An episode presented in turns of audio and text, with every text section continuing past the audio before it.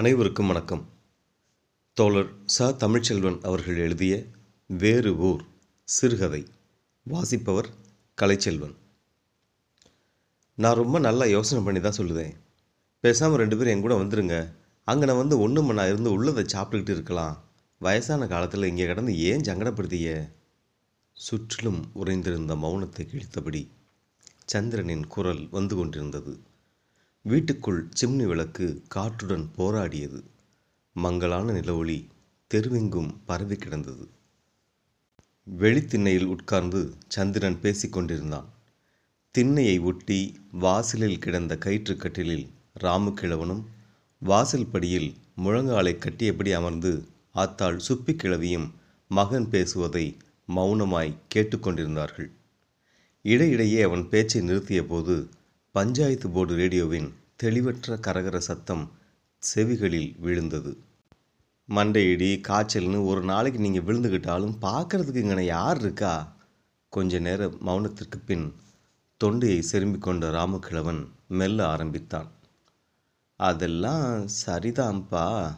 இனிமே என்னத்துக்கு? சாக போகிற நாளையில் அங்கன வந்துக்கிட்டு மருமகளுக்கும் பிள்ளைகளுக்கும் தொந்தரவா? கஷ்டமோ நஷ்டமோ? இனி இருக்கிற நாளையும் இப்படியே எங்கனை ஓட்டிடுறோம். இதை கேட்டதும் கொஞ்சம் நிமிர்ந்து வேகமாய் கேட்டான் சந்திரன். அப்படி என்னதான் இருக்குது இந்த பட்டிக்காட்டில்? தலை வச்சு படுக்க ஒரு கையாகல இடம் உண்டுமா? சும்மா இங்கனே கிடக்கம் கிடக்கம்னு சொல்லிட்டு இருக்கியலே. ராமுக்கிழவன் வாயழைத்து போனான். இனி அவன் பேச மாட்டான். இந்த கேள்விக்கு அவனிடம் பதில் கிடையாது.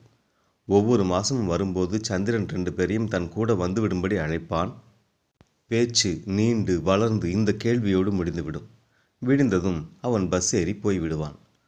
ராமக்கிழவனின் மனம் பலவாறு ஓடியது. என்ன இருக்கு நமக்கு இங்கே?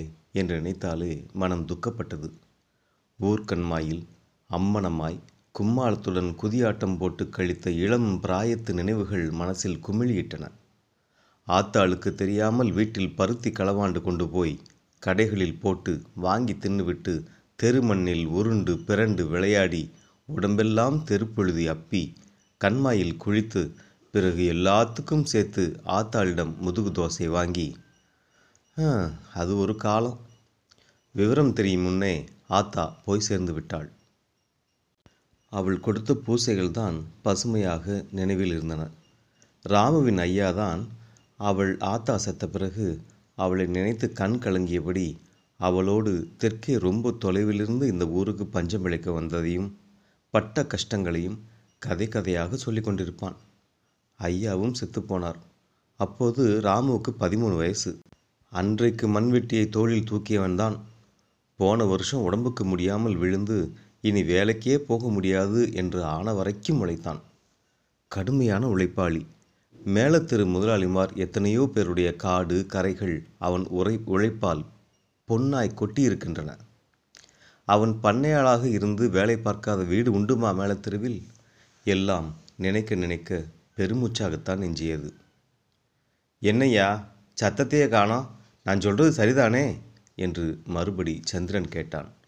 தொண்டையை கணைத்து கொண்டு ராமகிழவன் ம் சொல்கிறதுக்கு என்னப்பா இருக்கு? என்று மெல்ல முனகிவிட்டு மீண்டும் மௌனமானான். இந்த தடவையாவது மகனிடம் கேட்டுவிட வேண்டும் என்று மறுபடி தீர்மானித்திருந்தும் அதை கேட்க விடாமல் இப்படி வாயடைக்க பண்ணிவிட்டானே வழக்கம் போல என்று வருத்தமாயிருந்தது. என்ன பெரியாளு இப்பெல்லாம் கடை பக்கமே தலையை காட்டுறதில்ல? என்று அடிக்கடி கேட்கும் கடைக்கார சீனி நாயக்கரின் முகம் நினைவில் ஆடியது.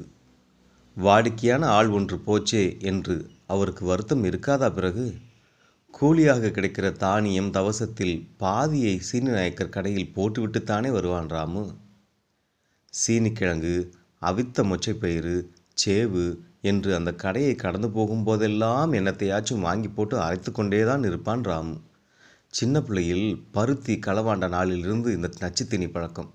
அதிலும் குறிப்பாக பட்டாணி சுண்டல் என்றால் போதும். ஒரு மரக்கால் பயிர் என்றாலும் அசராமல் உட்கார்ந்து அரைத்து விடுவான். சீனி நாயக்கரின் சம்சாரம் அப்படி பக்குவமாய் அவிச்சு தாளிதம் பண்ணி கடையில் கொண்டு வைக்குமே. இப்போ நினச்சாலும் எச்சில் ஊறும். போன வருஷம் படுக்கையில் விழுந்தான். காடுகரைகளுக்கு போகிறது நின்றது. முழுக்க முழுக்க மகன் மாசா மாசம் வந்து கொடுக்குற நூறு ரூபாயை வச்சு தான் பிழைக்க வேண்டியதாச்சு. பிறகு எங்கே சீனிநாயக்கர் கடைக்கு போக? என்னைக்காச்சும் சுப்பியாக பார்த்து ஐயோ பாவம் கிழமை என்று மனமிறங்கி கம்பரிசியோடு இம்பிட்டு கருப்பட்டியை கலந்து இடித்து மாவு உண்டை பிடிச்சு கொடுத்தா உண்டும். இல்லாட்டி ஆடிக்கிட்டு இருக்கும் ரெண்டு பல்ல மென்று சப்பிக்கிட்டு திண்ணையில் சாஞ்சு கிடக்க வேண்டியது தான் முன்னாலையெல்லாம் சந்திரன் வரும்போது எதனாச்சும் லட்டு பூந்தி அது இதுன்னு டவுன் பலகாரங்கள் வாங்கிட்டு வருவான். என்னமோ தெரியல. இப்போ ஒன்றும் வாங்கிட்டு வரதில்ல. சிறுசாக இருக்கையில் சந்திரன் டவுன் பள்ளிக்கூடத்துலேருந்து படிச்சுட்டு லீவில் வந்தானா ஆத்தாளுக்கும் ஐயாவுக்கும் என்று கருப்பட்டி மிட்டாய் காரா பூந்தி அப்படி இப்படின்னு கொட்டான் கொட்டானா வாங்கி கொண்டு வந்து குவிப்பான். சுப்பியும் அவன் லீவுக்கு வந்து விட்டால் நிலை கொள்ளாமல் தான் தவிப்பாள். சுப்பியை நினைத்தாலும் பாவமாக தான் இருக்கு. இவனை படிக்க போட அவ பட்ட பாடு. அடேயப்பா. மேலே திரு சுப்பா நாயக்கர் மகன் டவுனில் படிச்சுட்டு வடக்க போய் வியாபாரம் பண்ணி ஆயிரம் ஆயிரமாக அனுப்ப. இங்கே காடு கரைன்னு வாங்கி போட்ட மாதிரி இவனும் டவுனில் போய் படித்து போட்டான்னா ஊரையே விலைக்கு வாங்கிடலாம்னு தான் கணக்கண்டா இருந்த ரெண்டு மூணு மூக்குத்தி கம்மலை விற்றது தான் கண்டது. அவனை குத்தம் சொல்லவும் ஒன்றும் இல்லை. நல்லா தான் படித்தான் பாஸ் பண்ணினான். படித்ததுக்கு ஏதோ ஒரு உத்தியாகம் அங்கேயே கிடைச்சது. பிராமணத்தி கணக்காக ஒரு மகராசியை கல்யாணமும் கட்டி பிள்ளைக்குட்டிகளோடு இருக்கா. வேலை வெட்டிக்கு போக முடியாமல் கிழவன் விழுந்தான். வந்தது வினை. அவன் கொடுத்த ஐம்பது ரூபாயில் காலம் தள்ள முடியாமல் திணறியது. நிலைமையை புரிஞ்சுக்கிட்டு அவனாக கொடுப்பான்னு நாலஞ்சு மாதம் பொறுத்து பார்த்தும் ஒன்றும் நடக்கலை. சுப்பி கிழவி வாய் திறந்து ஒரு நாள் கேட்டுவிட்டாள். தங்கம் ஐயா வேலை வெட்டி போகாததுனால நீ கொடுக்கறத வச்சு தான் எல்லாமே நடக்கு. ஐம்பது ரூபாயை வச்சு ஒன்றும் முடியலை. கூட இனத்தையும் போட்டு கொடுவியா? அப்போதுதான் சந்திரன் சொன்னான்.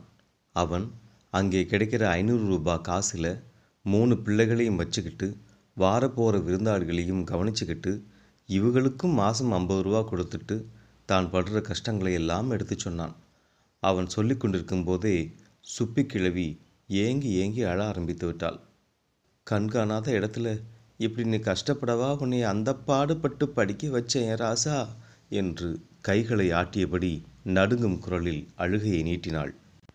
நாங்கள் கிழடு கட்டைய நாளைக்கு செத்து போகிறவுக எப்படி கஷ்டப்பட்டாலும் ஒன்றும் இல்லை என் மகராசன் நீயாச்சும் நல்லா பிழைச்சா போதும்னுலாம் நினச்சேன் இப்படி நீயும் கஷ்டப்படணும்னா எழுதியிருக்கு என்று கண்ணீரும் விசும்பலுக்கும் இடையே சொல்லி சொல்லி அழுதாள். ராமுகிழவனோ மகன் சொன்னதையும் சுப்பி அழுததையும் கேட்டு மனம் உடைந்து போனான்.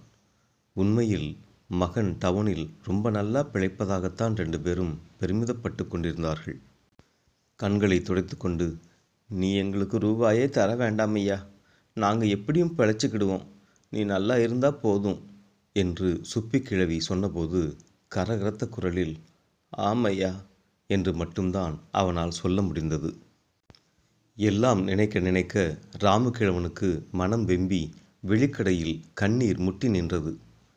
நல்ல வேலை கேட்க வேண்டுமென்று மனசில் நினைத்ததை மகனிடம் இதுவரை கேட்டுவிடவில்லை. கேட்டிருந்தா? சேச்சே பிள்ளை தான் கஷ்டத்தோடு கஷ்டமாக நூறுரூவா கொடுக்கான் அதுபோக எனக்கு பலகாரம் வாங்கி திங்க துண்டாக அஞ்சு பத்து குடியான்னு கேட்டிருந்தா என்ன நினப்பா நம்மளை பற்றி என்று மனசுக்குள் எழுந்த நினைப்பை மனசிலேயே அழித்தான். இருந்தாலும் அந்த பட்டாணி சுண்டலை ஒரு கணம் நினைத்தால் பெருஞ்சோகம் வந்து மனதை அழுத்தியது. இப்படி பேசாமல் இருந்தா என்னையா ஆத்தா நீ சொல்லு. இம்புட்டு காலம் இருந்துட்டு இனிமே கொண்டு எதுக்குயா அங்கே போய்கிட்டு? என்று இழுத்தாள் சுப்பி. அவளுக்கு என்னவென்றால் நம்ம கதை தான் இப்படி ஆகிப்போச்சு கண்ணே கண்ணுன்னு ஒன்று புத்தும். பிள்ளைய நல்லா வச்சு பார்க்க முடியல எம்புட்டோ நினச்சி என்னமோ நடந்து ஒன்றும் ஆகாமல் போச்சு. இனி அவன் கூட போயே இருந்து அவன் கஷ்டப்படுறத வேற கண்கொண்டு பார்க்கணுமா? அதுவும் தவிர அங்கே நாலு படித்த மனுஷருக வார போகிற இடத்துல குறத்தி கணக்காக நான் தான் இவளை பெத்தவன்னு முன்னால் போய் நின்னா நம்ம பிள்ளைக்கு மறுவாதியாக இருக்குமா? இவருடைய நீண்ட மௌனங்கள் சந்திரனுக்கு எரிச்சல் ஊட்டின. இதை பாருங்க நான் வளவலன்னு சொல்லலை உள்ளதை உடச்சி சொல்லிடுறேன். வாங்குகிற சம்பளம் என்றைக்கும் போதாமல் தான் இருக்குது பிள்ளைகளுக்கு படிப்பு செலவு துணிமணி வைத்திய செலவுன்னு ஒன்றும் கட்டுப்படி ஆகலை. வீட்டு சோழ்களையும் பார்த்து ராவா பகலா தீப்பெட்டி ஒட்டி அவளும் மாதம் பத்து நூறு வாங்கி போட்டும். கடன் இல்லாமல் காலம் தள்ள முடியலை. இப்போ நீங்கள் அங்கே வந்து இருந்தீங்கன்னா பிள்ளைகளையாச்சும் பார்த்துக்கிடுவீங்க அவளுக்கும் கொஞ்சம் ஒத்தாசையாக இருக்கும். கைப்பிள்ளையை வச்சுக்கிட்டு ஒத்தையில் ரொம்ப சங்கடப்படுதா? செலவும் ஒரே செலவாக போகும். தவறவும் இங்கே நமக்கு என்ன இருக்குது சொத்தா சொகமா? எல்லாம் நல்லா யோசனை பண்ணி தான் சொல்லுதேன். பேசாமல் கிளம்புங்க. ராமுக்கிழவனின் மனச்சுமை இன்னும் கூடி வலித்தது உடனே இருக்கிறதுல நாலு குறுக்கங்காட்டை விற்று பணத்தை மகன் கையில் கொடுத்து நல்லா வச்சு செலவழிச்சுக்கோயா என்று கொடுக்க வக்கில்லாமல் நாமளே அவனுக்கு பாரம்பா இருக்கும்படி ஆச்சே என்று மனசு துடித்தது. இத்தனை காலம் பொழைச்சி நாம் இந்த பொழப்பு தானே பொழைச்சிருக்கோம் என்று நினைக்க நினைக்கு மனசு வெந்தது. மறுநாள் மூட்டையை கட்டிக்கொண்டு மகனுடன் கிளம்பி நடந்தபோது ராமகிழவனுக்கு தன் ஐயாவின் ஞாபகம் வந்தது. தெற்கே எங்கேயோ இருந்து சொந்த மண் கஞ்சி ஊற்றவில்லை என்று தான் இங்கு வந்தான். இப்ப நமக்கும் அதே கதியாகி போச்சே என்று கண் கலங்கியபடி தான் பிறந்து வளர்ந்து உருண்டு பிறண்ட மண்ணை திரும்பி பார்த்தான். உன்னை விட்டுட்டு போறேனே என்று மனசுக்குள் அழுகை வெடித்து வந்தது. நடையை நிறுத்தி பின்னால் திரும்பி எட்டி போடுங்க நடைய என்கிற மாதிரி இவர்களை பார்த்தான் சந்திரன். கதை முடிவுற்றது. இயல் குரல் கொடை மூலம் பங்களிக்க விரும்புவோர் Iyal podcast at Gmail dot com என்கிற மின்னஞ்சல் முகவரியில் எங்களை தொடர்பு கொள்ளலாம். இணைந்து இயங்குவோம் நுட்பம் தமிழ் மொழியில் தழைக்கச் செய்வோம்.